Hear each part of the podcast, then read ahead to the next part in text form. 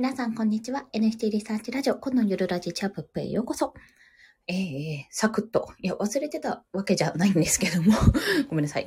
そういうのは言い訳ですね。ということで、サクッと3分だけライブをさせていただきます。今日はですね、まあ今ま、今までっていうかちょっと今仕事としてやっていたんですけども、忍者 DAO のクリプト忍者の公式オンラインコミュニティですね。これ無料で入れるんですが、そちらの活動量の多さにちょっと驚いてまして、あの、12月前半の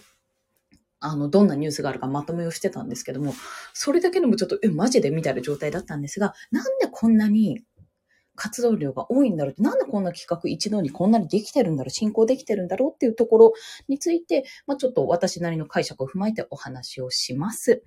もう3分もやれないかもしれないです。はい。でまあこれ何かっていうと、単純にね、単純にスピード感が違うんですよ、全然。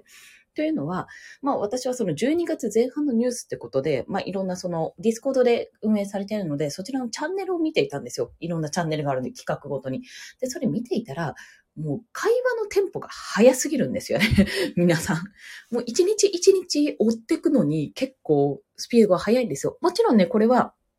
あの、内容によって全然違うんですよ。内容、内容というかその企画によって全然違うので、もちろん直近のイベントだったらバーってもうすぐに会話が弾みますし、あの、まだまだちょっと緩くやっていこうかなってところだったらもちろんゆっくりなんです。だとしても、この2週間ですよ。たった2週間で結構なんか、イラストができていたりとか、私の中で2週間でイラスト上げてくるって相当なんですよ、結構。とか、あともうイベント、こういうのやりたいねって言ったらもう、例えばあの 3DCG ですね、で作るものだったらこんなの作ってみましたっていうふうに、もう案が出ていたり、あとはもうじゃあこんなにやろうよって言ったら、即日っていうかもうその当日かな？に企画案が上がっていたりとか、もうそんなことがね、普通に行われてるんですよ。で、これ、まあ、一人一人のスピード感とか、やっぱりこれ面白いね、ワクワクするねっていうところから、まあ、あの、皆さんがこうバーって書いてくれるんだと思うんですけども、それ以外になんだろうなって思ったら、それぞれがですね、少しずつ、やっぱり自分で調べたり、あとはもともと持っているスキルで、あ、これだったら自分これできますよっていうような形でどんどん集まってくるイメージなんですよ。で、これを見てると、あ、やっぱり、あの、もちろんね、伸びるとこと伸びないとこはあるんですが、その同じ思いを持った人がそれぞれ自分の力を、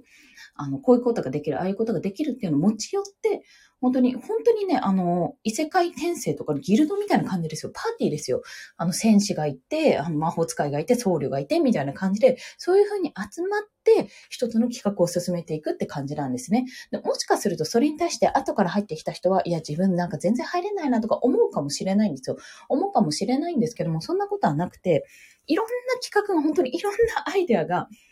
至るところでこう散りばめられてるんで、じゃあそこを広げていこう。じゃあこっちも広げてみよう。自分はこれをやってみようとか、これをやりたいんだけども、誰か一緒にやれる人いないかなっていうふうに探していくと、結構ね、案外ね、形になりやすいんだなってことが、やっぱ分かりました。で、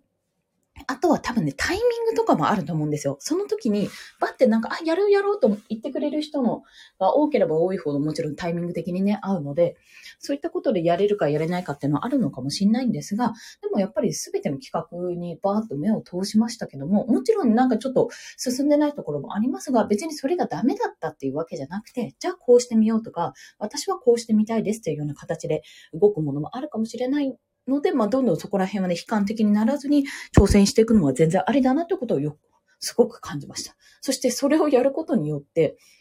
あ、なんか、なんて言ったらいいんだあの、なんて言ったらいいというか、いろんな機会がそこに散りばめられてるので、例えば仕事としてこれをやってくださいって